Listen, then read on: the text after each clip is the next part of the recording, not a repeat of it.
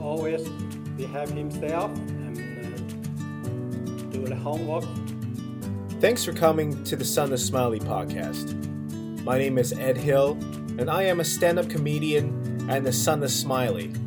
What you're about to hear are some stories about me, some stories about my dad, and some stories between my dad and I. So sit back, relax, and don't forget to smile. Hello, hello, everybody. Welcome to episode 154 of the Son of Smiley podcast. It is the Monday after the week I'm supposed to release this episode. I am extremely late. I am also extremely not home. Um, it's been a um, hectic week, I gotta say. Um, I'm currently sitting in Phoenix, Arizona. I've been here since yesterday doing um, a show, a Stand Up Live comedy club, um, you know, on Sunday yesterday. And now sitting here um, at my friend Sidney's house and beautiful home he's got, by the way.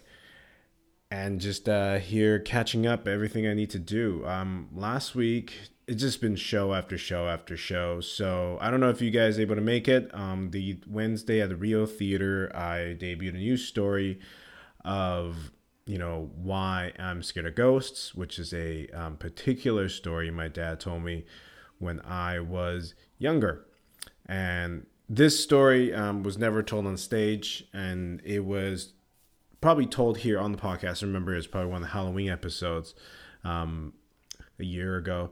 So now it's been transformed into a story for the stage, definitely in the more comedic manner. So if you were there, you would have um, experienced that. It will come up a little later. I have a few things to share. I'm holding on the information right now um, as to what's going to happen very soon in the near future.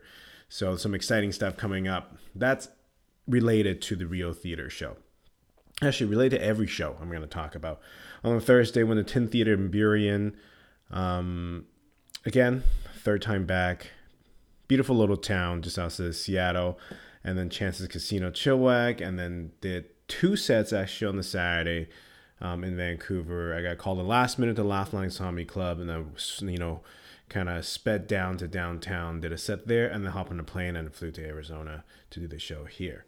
So it's been hectic. And then, of course, last weekend, um, as you may know, I record the podcast in Oregon, in particular, McMinnville, Oregon. So, quick update as to how that show went. Um, the show on the Sunday, which I did it at Mac Market.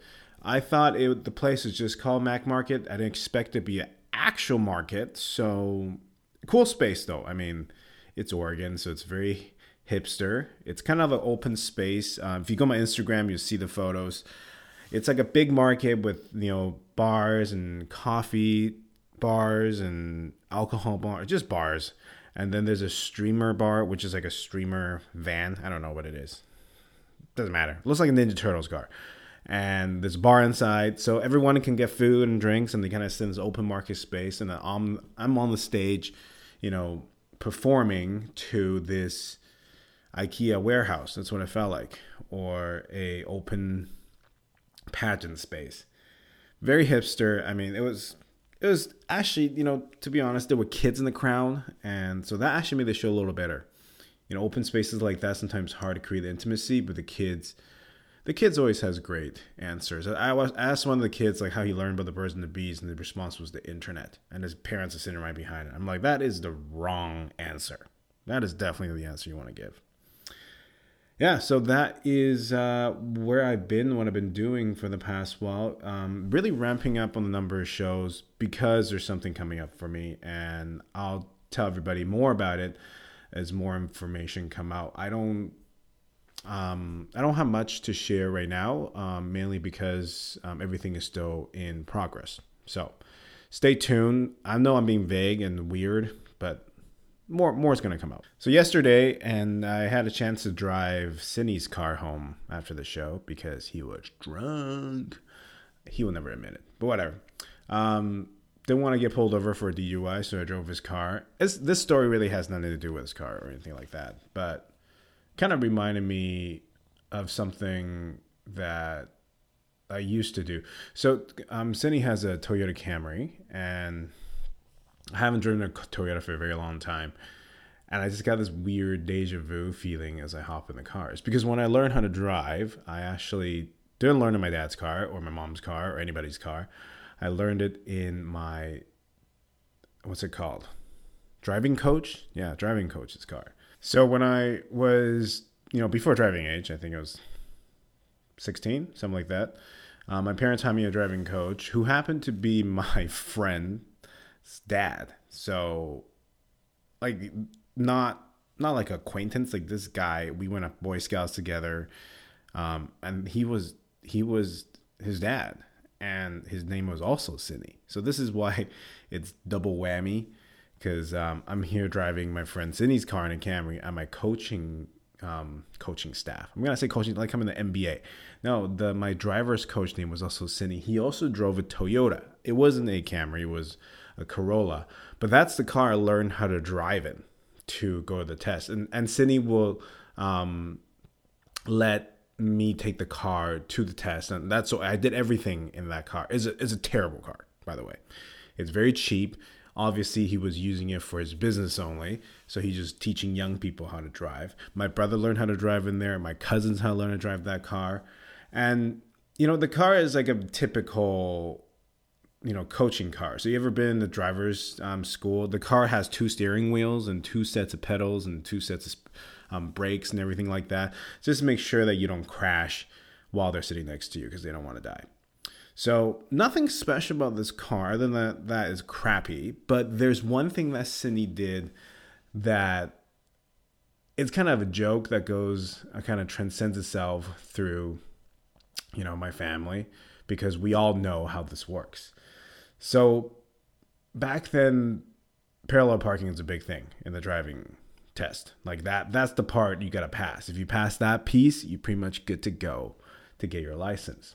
And of course, there's no backup cams back then. You can't just play a video game on your, you know, car computer screen and back in a stall and win the license. You're gonna have to actually how to, you know, line up your car with the, you know, cars on the road and slide in and not be too far from the curb. Because apparently, if you're too far from the curb, you get points deducted. If you're right against the curb, you also get points deducted. So, Sidney obviously is a coach that has figured out a permanent solution to this permanent problem for everybody. So what he did is he took this um, sticker that he has and he put it on his passenger side rear window, like right in the corner of the backside window, um, where the lock, um, usually the car lock on top, and he just puts it right there. And what you do is when you back up, so you line your car up with the the car is parked next to it, of course. And then as you turn into the, the curb in the open space, you line up the sticker with the curb. And once the sticker lines up with the curb, then you turn your wheel the other way and start back into the stall, and then you will get into this space. No problem. And that is how Sydney, my driving coach, fixed the driving problem. And incredibly, it works every time. I think he has figured out the angle and the physics for his car the particular size and length and space it needs for that sticker to be always on point with the curbs. And also, probably the curbs are all the same height in Vancouver. So I'm sure if you go to a different city, the sticker trick wouldn't work. And that's what I used to learn how to parallel park. That's my brother learned how to um, what to use and to parallel parks. My cousins learn what to use to parallel park, and now you know we bring up the sticker on the back window. Everyone laughs and to be honest, I thought about putting a sticker on my back window when I was driving my own car, and I don't think it works. I think you have to get that same crappy Toyota Corolla in order for this trick to work. I think this is a very model and time specific ritual. Yeah, I still see Sydney from time to time. Um, he's a photographer now at Costco. So he also took my passport photo for me. And he told me to tuck my chin in, so it looks like I'm doing one of those double chin stupid pose on my passport photo. He thought I look great. He's, oh, this look good, right? So let's use this. So now I have this passport for 10 years where I look like I'm trolling the uh, border officials. It's great. It's awesome. Anyways, heading home tonight. Uh, but if you want to come and catch me this weekend, on November 1st and 2nd, that will be at Laugh Lines Comedy Club in New Westminster, British Columbia. Weekend after, I'm in Hawaii, ladies and gentlemen. Going to Hawaii on the 8th. I will be at Lava Shack, Lava Shack, and the Lava Shock. At the Lava Shack in Pahoa, Hawaii on the 9th. I will be at Stratos Pizza in Hanauma, Hawaii. And on the 10th, I will be at Gertrude's Jazz Bar in Kona, Hawaii. And the weekend after that, I will be back in Alberta on the 15th. I will be the Arts Place Theater in Canmore, Alberta. And the 16th, I'll be at Better Than Fred's in Grande Prairie, Alberta. And then I'm heading to Alaska. Um, I'm finding the coldest place on earth again. 22nd and 23rd, I will be Koots in Anchorage, Alaska. And then to wrap everything up at the end of the month, um, definitely to an even colder place, going to Cricket's Comedy Club in Thunder Bay, Ontario. Any additional dates, please check out my website at kingedhill.com. And that is this week's episode. I'll see you next week at the same time. Well, probably not same time because there's another episode coming this week, because this one see last week. I'll see you soon with a brand new story of being the son of Smiley.